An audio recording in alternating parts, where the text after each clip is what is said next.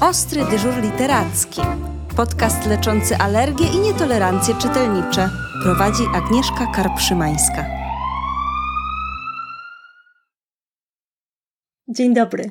Witam Was w kolejnym odcinku, bardzo, bardzo specjalnym, bo nie tylko mamy specjalnego gościa, ale poprowadzi go gościnnie nasza redakcyjna koleżanka Justyna. Już za moment dołączy do nas autor, który opowie, dlaczego chciałby mieć za przyjaciela wikinga. A może nawet samemu takim wikingiem zostać. Autor, który jest marzycielem i pracocholikiem w jednym, a na czas lata staje się hobbitem. Grzebie w ogródku, chodzi na posaka, bardzo dużo je i starannie wystrzega się wszelkich przygód. Zaintrygowani? To powiem Wam jeszcze tylko tyle, że marzy o tym, by kiedyś napisać bajkę idealną. Czy jego najnowsza książka jest idealna? Zdecydujecie sami. Ale najpierw posłuchajcie rozmowy.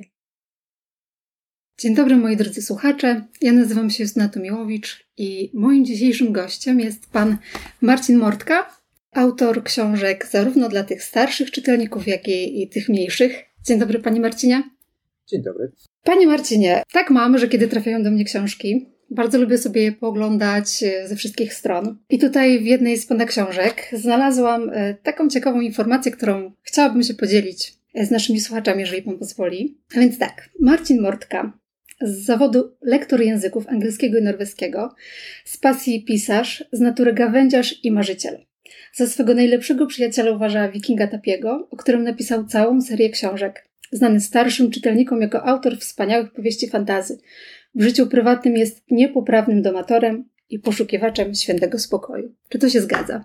Wszystko. Wszystkie informacje. Za wyjątkiem może pierwszej informacji. Życie tak się potoczyło, że w zasadzie już nie uczę języków obcych. e, Skupiam się bardziej na pisaniu, czasami na tłumaczeniu, ale zgadza się wszystko. No i dzięki temu jestem jeszcze większym domatorem niż byłem, bo tu mówić, to jest praca osiadła, mocno osiadła. Panie Marcinie, ja nie przywołałam tego y, tutaj cytatu bez powodu, ponieważ oczywiście chciałam Pana przedstawić naszym słuchaczom, ale także zainteresował mnie szczególnie tutaj jeden y, fragment. Za swojego najlepszego przyjaciela Pan uważa Wikinga Tapiego. Myślę, że Wiking Tapi jest znany naszym słuchaczom, ale mimo wszystko chciałabym zapytać, dlaczego Wiking Tapi? Dlaczego Wiking Tapi, czy dlaczego jest moim najlepszym przyjacielem? Dlaczego jest Pana najlepszym przyjacielem? No, jakbym zaczął na to pytanie odpowiadać, to obawiam się, że tego wywiadu mogłoby nie starczyć, także postaram się sprawę skrócić. Myślę, że jeśli chodzi o literaturę dziecięcą, Tapi oraz Hania i Kudoty Pies, do której być może jeszcze w tej rozmowie wrócimy, to moje najlepsze pomysły. Tapi jest czymś na kształt połączenia świętego Mikołaja z rozbójnikiem Rumcajsem i ulubionym wujkiem, czy też ulubionym dziadkiem. Jest kimś, kto e, zawsze przyjdzie z pomocą, kimś, kto zawsze ma dla nas dobrą radę, kimś, kto nigdy nie popada, w zły humor e, i prowadzi tych swoich e, przyjaciół przez naprawdę niesamowite przygody, w których nigdy nic nikomu nie grozi. I taki właśnie jest Tapi. Tapi roztacza poczucie bezpieczeństwa, ciepła, życzliwości. Nigdy nikogo nie potępia, zawsze znajduje dla wszystkich czas i przy okazji robi mnóstwo dziwacznych rzeczy, typu śpiewanie własnym pomidorom, żeby lepiej rosły, tudzież e, rozmawianie z drzewami, czy przypadkiem coś ich tam nie gryzie i tak dalej. Tak więc chciałbym chyba takiego przyjaciela w rzeczywistości mieć, takiego mojego własnego Toma Bombadilla, z którym e, zawsze można by było czymś ciekawym porozmawiać, zawsze zrobić coś niekoniecznie mądrego, ale zawsze fajnego. Stąd uważam go za swojego najlepszego przyjaciela. Trudno go nie lubić. Ja też przyznaję szczerze, że za to śpiewanie pomidorów również darzę go e, sporą sympatią. Mm, Właśnie w kontekście przyjaźni chciałabym też dzisiaj trochę z Panem porozmawiać, ponieważ mam takie wrażenie, ja jestem daleko od demonizowania i dramatyzowania, jeżeli chodzi o współczesne czasy. Jednak mam takie poczucie, że ta współczesność jest trochę taka może trudniejsza dla tych naszych dzieci, właśnie dlatego, że istnieje dookoła bardzo wiele rozpraszaczy, przez co może czasem jest trudniej dzieciom zauważyć to, co jest wartościowe, to, co jest ważne. I są jakby takie dwie drogi, którymi można prowadzić te nasze dzieci. E, Pierwsza z tych dróg to jest taka droga troszeczkę ostrzegająca, czyli mówiąca, co nam grozi, jakie trudności czekają, kiedy damy się trochę osaczyć chociażby na przykład nowoczesnym technologiom. Natomiast jest jeszcze druga droga, która pokazuje właśnie te wartości. Dlaczego one są wartościami, dlaczego warto. I mam wrażenie, zapoznając się z Pana książkami, że Pan wybiera właśnie tą drugą drogę. Czyli tak, Pan wydobywa właśnie wartości na przykład przyjaźni, tak? Weźmy tutaj pierwszą z brzegu drużyny oka, gdzie tak naprawdę mam takie wrażenie, że pokazuje Pan, że można się przyjaźnić, nawet jeżeli każdy z tych osób to jest trochę inna parę kaloszy. No, oczywiście, że tak. Czyli podzielam Pani zmartwienia, bo to jest tak, że jesteśmy wszyscy przytłoczeni technologią. I technologia sprawia, że mamy coraz mniejszą ochotę wychodzić z domu, bawić się z innymi i w ogóle spędzać czas w jakimś towarzystwie. Jakkolwiek do szybczącego lasu technologia nie zawita nigdy, to e, jest ona bardzo ważna w drużynie oka, ale mimo to, mimo to te dzieciaki ze sobą rozmawiają. One nie piszą do siebie wiadomości, nie pokazują sobie filmików, fakt, że cały czas do telefonu zaglądają, ale e, nie, nie jest to dla nich najważniejsze. A co jest właśnie istotne, to w drużynie oka mamy troje dzieci. Mamy dziewczynę, która przypuszczam jest najmądrzejszą uczennicą w klasie, mamy chłopaka, który e, bardzo chciałby jej dorównać, czyli takiego powiedzmy sobie klasycznego, klasowego Mondrale i do tego jeszcze mamy klasowego obwuza i oni świetnie się dogadują, bo różnice charakteru sprawiają, że zespół jest silniejszy. Oj, mam takie samo wrażenie. Mhm. Panie Marcinie, właśnie to jest e, niesamowite. Ja wielokrotnie właśnie tutaj, e, zagłębiając się w tą historię, miałam takie poczucie, że właśnie bez tej różnorodności może czasem by się nawet nie udało. Pewnie, że tak. Bo każdy z nich jest prawda, specjalistą czegoś innego. Iwo, czyli ten łopus, jest e, przykładowo świetny w e, rozwiązywaniu problemów w niekonwencjonalny sposób. Jest Kasia, która jest najbardziej przebojowa i najbardziej poukładana z nich, czyli ona jakby organizuje wszystko. Jest Stefek też trochę marzycielem, który mm, może nie ma tyle odwagi za jego koledzy, ale bardzo by chciał i w sytuacjach najtrudniejszych zawsze tą odwagę znajduje. Tego to wszystko to idzie dalej. Tak, i wspomnimy tutaj, że to, co ich łączy, to wspólna misja, prawda? Zawsze. Ich misją jest ratowanie przyrody, ratowanie rozmaitych gatunków zwierząt. W pierwszej książeczce przyszli z pomocą fokom, e, w drugiej ratowali wilki, trzecia, to już chyba mogę czytelnikom zdradzić, będzie wyprawą na ratunek. Wiem, że powstanie już czwarta, ale tutaj jeszcze zwierzaka, który stanie się celem misji, nie wybrałem. Może być to niedźwiedź, może kozica, może suseł. Zobaczymy. Coś, co będę brać e, zwierzę, które mieszka w naszym kraju i, i powinniśmy o nim wiedzieć więcej. No właśnie, skąd taki pomysł, panie Marcinie, żeby tak wpleść ten wątek przyrodniczy? Żyjemy w świecie, gdzie powinniśmy zwracać na przyrodę bardzo ważną uwagę, ponieważ e, są to trudne czasy, jak sama pani powiedziała, czasy kryzysu klimatycznego i od pewnego momentu mam wrażenie, że pisarz tworząc dla dzieci powinien nie bawić jak najbardziej, ale dobrze, żeby przy okazji przekazał gdzieś między wierszami jakąś większą wartość. W moim przypadku jest to przede wszystkim uwrażliwianie dzieci na przyrodę, na zwierzęta, na to, jak strasznie są ważne.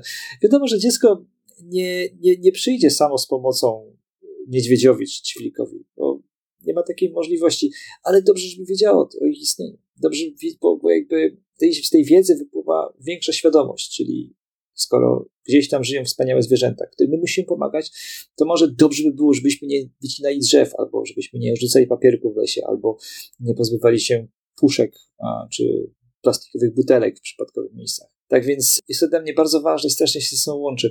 W innej książce, e, w innym cyklu, być może pani też widziała, który nazywałem opowieści ze świetnika. Tak, tak, tak, tak. Mhm. Tak, tam zwierzątka żyjące na wysypisku śmieci są niezwykle optymistycznymi takimi obozami, które wszystko, co znajdą, zamieniają w coś użytecznego. Książka jest o tak zwanym upcyclingu. Jest to, czyli jakby wykorzystywaniu niepotrzebnych przedmiotów do nowych, do nowych celów. Ja wierzę w zasadę taką, że właściwie wszystko, co wyrzucamy, może się jeszcze kiedyś przydać, a więc właściwie nie warto tego wyrzucać. I to jest książeczka, która mówi o tym, że wszystko to, co wywalamy, może stać się dla nas albo przedmiotem zabawy, albo zyskać nowe zastosowanie. Przykładowo, przykładowo jest mnóstwo, ale dajmy na to takie plastikowe kubeczki, które wszędzie się gdzieś walają. Tak na dobrą sprawę mogą być dla nas miejscem, gdzie poukładam sobie kredki albo pisaki, albo zrobimy z tego taką po prostu jakby taką konstrukcję, gdzie stoją samochodziki różnego typu. No, wszystko jest do wykorzystania. Ale wie pan też, dla mnie osobiście właśnie jako mamy, ten pomysł jest też dlatego ciekawy, ponieważ on też daje propozycję do spędzania wspólnego czasu. O właśnie. I, I to jest też bardzo ciekawe, prawda? Czytamy razem książkę, ale możemy dalej e, kontynuować właśnie tą przygodę z, z książką, z bohaterami. Możemy wykorzystywać przedmioty, rzeczy, tak jak pan mówi. Też tak sobie myślę, że dla mnie też jest takie cenne zdanie, że im więcej wiemy, tym więcej widzimy. I, I to nas właśnie tak uwrażliwia na tą otaczającą rzeczywistość. A tak naprawdę to, co cenne, to wydaje mi się takie.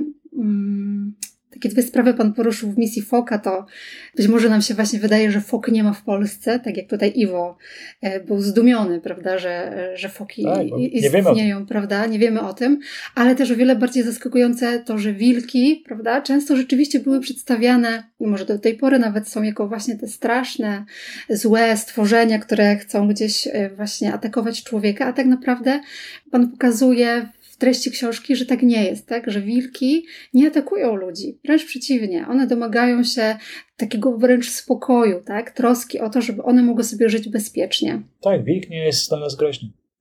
Na, podczas spotkania z człowiekiem wilk może ewentualnie nam się przyjrzeć, przyjrzeć z oddali, ale nie podejdzie, będzie uciekał a zrobi to bardzo szybko. I w większości spotkań z wilkami tak naprawdę my ich nie widzimy. Wilk nas dostrzeże z daleka albo wywęszy i po prostu się rozpłynie, zniknie. Obawa przed tymi zwierzętami jest zupełnie bezpodstawna. No bierze się z choćby opowieści o czerwonym kapturku i jakby wszystkich tych historii braci Grimm, które jakby wbiły nam do głowy, że wilk to coś złego.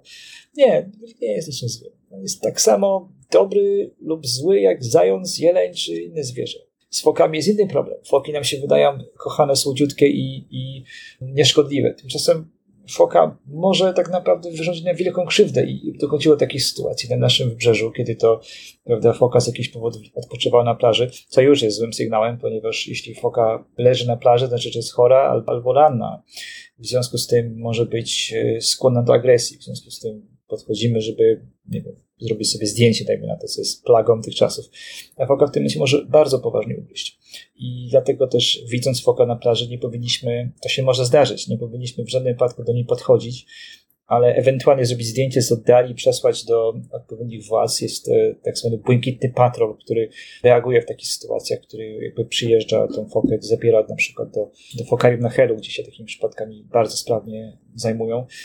I sprawa jest w tym momencie załatwiona. I to jest prawdziwe bohaterstwo. Tak należy postępować. Dlatego, dlatego tak ważne jest to dla mnie ta drużyna oka. I właśnie chyba misja Foka była dla mnie najważniejszą z tego typu rzeczy. Po pierwsze, opowiadałem dzieciakom o, o, o gatunku, który wydaje nam się bardzo egzotyczny, tymczasem żyje w Polsce. Po drugie, mogłem w nim przekazać, co należy zrobić, kiedy tą fokę się zobaczy, bo akurat to może się wydarzyć. Wilk? Nie sądzę. Foka? Tak. Właśnie, ważne, żebyśmy właśnie wiedzieli, jak reagować. I myślę, że tutaj też ci bohaterowie, którzy nas wprowadzają w ten świat, oni też bardzo fajnie tłumaczą, tak? Ja, ja byłam zafascynowana właśnie tutaj. Mm, może to nie było akurat w drużynie oka o, o fokach, ale o wilkach, jak Iwo właśnie z taką determinacją, prawda? Dowiadywał się potem o tych wilkach, doczytywał, tak? Gdzieś tutaj ta Kasia, która mówiła, no Iwo, dowiedz się o nich więcej, żebyś wiedział. I ci bohaterowie nam właśnie tak. pokazują, prawda? Że to jest dostępne. Możemy zmieniać też swój, swoje patrzenie, prawda? Tak, bo ta wiedza jest wszędzie dookoła nas. Mhm. Ja nie jestem przyrodnikiem i wiem co nieco na, ten, na temat zwierząt, natomiast w trakcie mm, pisania tej książki przeglądałem różnego rodzaju blogi, e, strony ludzi, którzy się przyrodą zajmują. I stąd wziąłem te informacje. I dodam jeszcze, że zarówno foka, jak i, jak i, jak i wilk, a także ryś będą były i będą czytane przez ekspertów w temacie. Tam jest, każda z książek była jakby zweryfikowana przez znawcę. I to było też bardzo ciekawe, bo były to rzeczy, które jakby gdzieś tam wyczytałem, byłem przekonany, że tak należy, że tak ta sytuacja wygląda, tymczasem Expo potrafił dodać coś bardzo ciekawego. A więc, drodzy rodzice, szanowne dzieci, te informacje są sprawdzone i i cieszę się z tego, mhm. że mogę przekazać tak wartościowe lekcje. Mnie jeszcze ciekawi taka jedna, jedna sprawa, jeżeli chodzi o drużynę oka. Przyznam szczerze, że nie wiem jak to działa, ale jakoś ta książka y, uruchomiła we mnie takie dziwną, dziwną tęsknotę. Przypomniałam sobie, że jako mała dziewczynka często gdzieś marzyłam o tym, żeby właśnie zostać porwana przez jakieś tajemnicze światło, żeby zostać zaangażowana w jakąś misję, żeby odmienić losy świata. I, i chociaż wiedziałam, że, te, że ta moja rzeczywistość toczy się tak, jak się toczy, to gdzieś we mnie wewnątrz było takie pragnienie. I, i tak się zastanawiam, czy tworząc, yy, kiedy Pan tworzył tą książkę, czy realizował Pan może jakieś swoje marzenie z dzieciństwa, czy to może jest bardziej obserwacja yy, dzieci, które właśnie w pewnym wieku trochę marzą o takich przygodach, o, o, o właśnie takim poczuciu, że mogą zrobić coś wielkiego taki nadnaturalny sposób trochę. I tak i nie, Mhm. bo e, jako dziecko czytałem bardzo dużo książek o UFO. I e, przerażało mnie to, że kiedyś UFO może się mnie zabrać. Także Okej. to była moja obsesja dzieciństwa. Mhm. No, a to się właśnie dzieje w, w, w drużynie oka. Oni co prawda to nie jest UFO, tylko latający spodek, Mhm. ale jakby sposób przedostawania się do środka jest bardzo podobny. A więc gdzieś to musiało we mnie od dzieciństwa przetrwać. Natomiast jeśli chodzi o drugie pani, drugą część pani pytania, tą, na którą mogę odpowiedzieć tak, to moimi ulubionymi książkami w wieku dziecięcym, dzie, dzieciństwie, to były przede wszystkim powieści przyrodnicze i podróżnicze. Nie było ich tyle, co teraz, ale zaczytywałem się w książkach Alfreda Szklarskiego, zaczytywałem się w wszystkich możliwych relacjach Arkadego Fillera i, i jakby rozbudziło one we mnie takie, po pierwsze jakoś dały mi jakąś wiedzę o świecie, po drugie rozbudziły we mnie pragnienie, żeby ten świat obejrzeć tak całkowicie, żeby tak wszędzie dotrzeć, wszystko posmakować, wszędzie zajrzeć. No oczywiście świat jest za duży, żeby jeden człowiek mógł tego dokonać. Natomiast e, podróżuję i być może książki typu Drużyna Oka to jest jakieś tam odbicie moich dziecięcych marzeń o tym, żeby zostać przyrodnikiem. E, Pamiętam, że e, uwielbiałem oglądać filmy, w których to prawda jakiś badacz siada do gazika, jakiś plecak bierze czapkę, latarkę, kilo, łopatę z tym był potrzebny. Jedzie w świat po prostu, że gdzieś tam dotrzeć, coś zbadać, coś obejrzeć, przywieźć, złapać. E, oczywiście te wszystkie filmy odzwierciedlałem później w swoich własnych zabawach i przypuszczalnie do tej pory gdzieś we mnie siedzą, bo tak na dobrą sprawę no, mam tyle lat, ile mam, ale dziecka we mnie sporo pozostało. I bardzo dobrze, panie Marcinie. Myślę, że jak Pewnie. najbardziej trzeba to pielęgnować w sobie. Em, miałam też okazję poznać drugą pana bohaterkę, Hanię, której. Ania, Tak, cudowna Hania. I cały książka. śmiech. Strasznie lubię. Mhm. Wie pan co, właśnie tutaj przyznam szczerze, że ta bohaterka bardzo wydała mi się bliska. Dlaczego?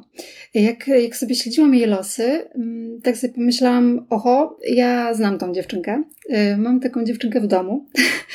I, I może też dlatego właśnie wydała mi się bardzo wyjątkowo bliska, ponieważ jej niezwykły świat wyobraźni i, i przyjaźni, y, które, które tworzy, jest niezwykle urzekający. Prawda? Bo Hania również ma przyjaciół, ale ci przyjaciele są trochę, I to jakich? trochę inni, prawda? Możemy sobie trochę o nich opowiedzieć teraz.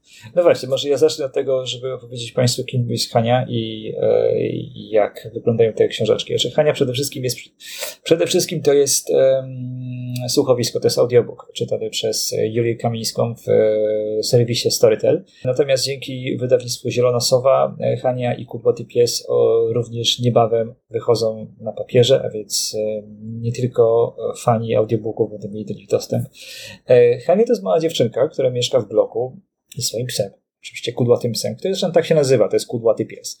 Kudłaty pies nie ma specjalnie w sobie dużo odwagi, tak naprawdę jest troszeczkę lejuszkiem, e, natomiast Hania, Hania jest, dziewczynką bardzo energiczną, bardzo przedsiębiorczą i żyje w, w własnym świecie, w którym mieszkają skrzaty, w którym mieszka Yeti, UFO, smok z piwnicy i osiedle, na którym ona mieszka, no te szare blokowisko ze sklepem spożywczym, apteką, trzepakiem, jakimś takim zapomnianym stawem jest dla niej bardzo ciekawym miejscem, jest dla niej miejscem egzotycznym, pełnym przygód, pełnym dziwnych istot, magii, czarodziejstwa. I ona ten świat zgłębia. Każda przygoda to jest spotkanie z czymś tam dziwnym. Przykładowo, co w piwnicy może mieszkać smok, który tam wystukuje różne dziwne sygnały na rurach i te rury, prawda, ten sygnał przenosi się rurami do kaloryferów. Albo być może na dachu sąsiedniego bloku właśnie wylądowało UFO i trzeba zobaczyć, co tam się dzieje. Także no, przyznam szczerze, bawiłem się doskonale pisząc e, Hanie i Kudłatego Psa. E, I tu od razu ubiegnę Pani pytanie. Tak, to jest też moje dzieciństwo. E, W tym sensie, że widok, który Hania ma z okna, to był mój widok z pokoju dziecinnego, który miałem tyle co ona, więc tam 5-6 i tak dalej. Tak więc to osiedle również jest tym osiedlem, w którym ja mieszkam jako małe dziecko. A więc to bajki gdzieś nas żyją i tylko czekają na moment, żeby je, prawda, pokazać czytelnikom. Mhm. Panie Marcinie, właśnie mm, nie wiem, czy odczytuję dobrze Pana intencje, ale jak sobie tak e, myślę właśnie o tych przyjaciołach Hani, tutaj e, wymienię nazwy jak Lampuszek, Chrupałek, prawda? Takie dwa skrzaty, które mieszkały mi w pokoju i robią bałagan. Czy czarny charakter, czyli zakanapior. Mam takie poczucie, jakby to też był taki sposób na oswajanie może takiej domowej przestrzeni. Często mam takie wrażenie, że dzieci boją się różnych hałasów, różnych dźwięków. I, I jak sobie tak pomyślę o tym, że można byłoby te dźwięki czy hałasy nazwać, to czy to właśnie nie jest dla dzieci takie bardziej naturalne, przystępne, prawda? Że o dobrze, w tej lampie, prawda, mamy pajęczynę, ale tam też mieszka lampuszek. Czy na przykład mamy tego zakanapiora, który rzeczywiście jest dosyć charakterny, ale mamy też e, dobre takie duchy domowe, które nam e, pomogą. Tutaj przyznam jeszcze wtrącę e, taką swoją osobistą uwagę. Panie Marcinie, ja bardzo często zbliżając się do kanapy czułam taki podświadomy lęk. Bardzo Panu dziękuję, bo już wiem dlaczego. Już wiem dlaczego. I tak y, myślę, że lata terapii mi pan oszczędził, po prostu już wiem, dlaczego ja się tego boję i myślę, że tutaj wielu rodziców i, i dzieci również odetchnie z ulgą. Mm, a wracając tutaj, właśnie, czy, czy taka była pana intencja, żeby właśnie poprzez nazwanie tych różnych takich hałasów, dźwięków, trochę tą przestrzeń domową oswoić? Czy, czy zupełnie nie? Nie, chyba nie. O dziwo chyba nie. Ale e, znaczy nie miałem jakiejś takiej głębszej, głębszych zamysłów, kiedy usiadłem do pisania. Nie. Ja chciałem stworzyć fajną historię dla dzieci. Ale w międzyczasie być może, tak jak tutaj cały czas rozmawiamy, znowu odbiły się we mnie jakieś wspomnienia z dzieciństwa, bo rzeczy, z którymi się e, boryka Hania, są to jakieś tam też być może moje lęki lub troski z dzieciństwa. Przykładowo, jako mały chłopiec ja się bardzo bałem piwnicy. Nie wiedziałem, co tam jest, że, że tam jest ciemno, to już wystarczyło, żeby się bać. Ponadto dużo czytałem i, i, i moja wyobraźnia pracowała bez przerwy. W związku z tym pojęcia nie miałem, co tam się dzieje. Tak jak powiedziałem kilka chwil temu, też bałem się jako dziecko UFO. Dlatego też zrobiłem wszystko to, wszystko co mogłem, by te wydarzenia, by te opisane przeze mnie miejsca stały się dla dziecka przyjazne, zabawne, śmieszne. W piwnicy odbywa się olimpiada skrzatów. Mieszka tam też smog, ale jest bardzo kochany. E, jest, prawda, ponura, dziwna sąsiadka, która okazuje się bardzo fajną kobietą. Jest UFO, ale UFO ma swoje e, również bardzo dobre strony. I tak oto cała ta szara, czasami jest badana, no, trudna do przyjęcia rzeczywistość, staje się bajkowym, wesołym, kolorowym światem. Fajnie, że wyszło. No właśnie, to jest kolejna książka, która we mnie znowu budzi, panie Marcinie, jakieś tęsknoty z dzieciństwa tak naprawdę. Bo kiedy sobie czytam... Yy, przykro mi bardzo, widzę, że strasznie pani w głowie namieszałem. Nie, nie, bardzo dobrze, panie Marcinie, ja bardzo lubię. Jak, jak jest zbyt spokojnie, to, to jest niedobrze, jak właśnie są książki, które gdzieś uruchamiają właśnie te czułe struny. Myślę, że jak najbardziej to jest dobre, że też rodzic może coś dla siebie z tej książki wyciągnąć, prawda? Może być uczestnikiem i, i również może tę książkę przeżywać. Natomiast ta tęsknota właśnie jest taką tęsknotą za czymś takim bezpiecznym, ponieważ jak sobie właśnie czytam o tym świecie Hani, to mam wrażenie, że tam wszystko ma swoje miejsce, prawda? Jakby tej Hani nic nie zadziwia w taki, w taki negatywny sposób. Nawet jak pojawia się w którymś momencie ktoś albo coś, prawda? To owszem, trzeba go trochę udobruchać, ale z drugiej strony od razu Hania robi mu kanapeczkę, robi mu jedzonko, więc jest jakby tak naturalnie włączany w, w, ten wszechświat y, Hani, taki osobisty.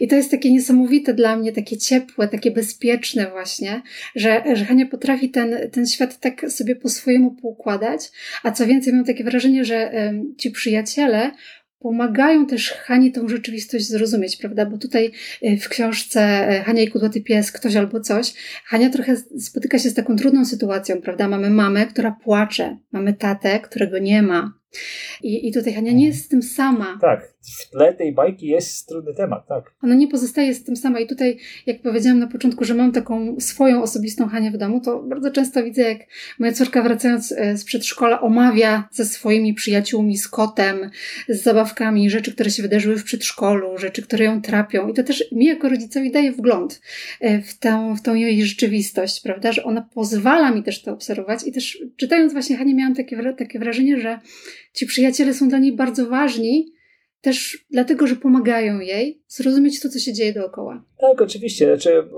ci przyjaciele są trochę ekspertami od rzeczy, na których Hania już nie znać nie może. Typu na przykład właśnie no, skrzaty znają się na innych skrzatach, prawda? Albo a, a pies mówi językiem psim, czyli zna charaktery wszystkich psów w okolicy. I, ale na przykład ze sroką wielkooką Hania musi już samodzielnie, co nie jest łatwe. I tak dalej, i tak dalej. Także przyjaciele, jak najbardziej. Po prostu strasznie w ogóle muszę pani powiedzieć, że e, jako, też jako dziecko miałem takie marzenie, żeby w moim pokoju mieszkało jeszcze coś oprócz mnie. E, I niekoniecznie pies właśnie, ale e, taki skrzat, który mieszkałby gdzieś tam w piórniku czy w szufladzie i potrafił robić psoty i taki oczywiście niewidoczny dla dorosłych, no bo jakże to. E, tak więc chyba ten lampuszek i chrupałek, czyli dwaj najmniejsi przyjaciele Hani są też odbiciem moich dziecięcych marzeń. Mhm. To może czasami właśnie w taki nieuświadomiony sposób, ale myślę, że mm, Panie Marcinie, nie, nie dość, że Pan może się spotkać ze sobą, to tak naprawdę, no, no, widzi Pan, ja też się spotykam sama ze sobą, czytając Pana książki, więc jak e, najbardziej wydaje mi się, że dużo dobra z tego wychodzi. Czyli działa. Tak, i też, też e, testowałam Pana książki na swoich osobistych dzieciach, więc też potwierdzam, że tutaj wszystkie te pokoleniowe rzeczy się wydarzają jak najbardziej. Mm, Panie Marcinie, bo tutaj Hania na końcu książki zasypia. Prawda, nie wiemy, czy ta sytuacja z tatą się rozwiąże, jak dalej potoczą się losy. Ja chciałam zapytać, kiedy się obudzi? Tutaj jakby czytelnicy czekali na ten moment. Kiedy, czy pan już wie, kiedy Hania się obudzi ze snu? Będziemy mogli poczytać, e, co się wydarzyło dalej. To teraz ja nie mam pewności do końca, ponieważ nie wiem, nie wiem w jakiej formie wydawnictwo Zielona Sowa tę książkę wyda. Zdaje się, że, że, że w pierwszej części, w tym co czytelnicy zobaczą, w pierwszej kolejności są tylko dwie bajki. E, czyli jest Ktoś albo coś Mhm. oraz tam awantura z Zaka na piorę, Tak jest. Tak, no więc tych bajek będzie bardzo. Tylko tyle mogę powiedzieć, bo dla oczywiście tych, którzy nie będą mogli z ciekawości wytrzymać, podpowiem, że na serwisie Storytel Hania i Kudłaty Pies doczekała się dwóch sezonów oraz kilku bajek jakby pobocznych, które powstały tak po prostu. Tak więc jest bardzo dużo, bardzo dużo właściwie. Dobra. To ja tutaj zdradzę taką informację, którą gdzieś udało mi się właśnie wyciągnąć dla tych, którzy nie będą się mogli doczekać, kiedy Hania się zbudzi ze snu. Hania zbudzi się ze snu w maju. Będzie można o tym poczytać, co się wydarzyło dalej. Aha, że w maju Tak kolejna jest, część wychodzi. tak jest, tak jest, więc, e, więc czekajmy, to już niedługo będzie ciepło, więc jak najbardziej e, wydaje mi się, że też nasze nastawienie m, tutaj na te nowości pozwoli nam, ta, ta aura budzącej się wiosny pozwoli nam czekać, a tak jak Pan mówi, kto się, kto się nie może doczekać, niech, niech sięga po to, co już jest dostępne. Panie Marcinie, kończąc już tutaj naszą rozmowę, m, ja wspomniałam na początku, że tworzy Pan zarówno dla starszych czytelników, jak i dla młodszych. Chciałam zapytać o takie największe wyzwania, przed jakimi Pan staje właśnie pisząc dla tych małych, młodych czytelników? Doskonałe pytanie. Z jakiegoś powodu dla małych dzieci pisze się trudniej niż dla dorosłych. Może dlatego, że trzeba wybrać jakiś nowy, ciekawy temat, a przy zalewie literatury dziecięcej na rynku nie jest to wcale łatwe.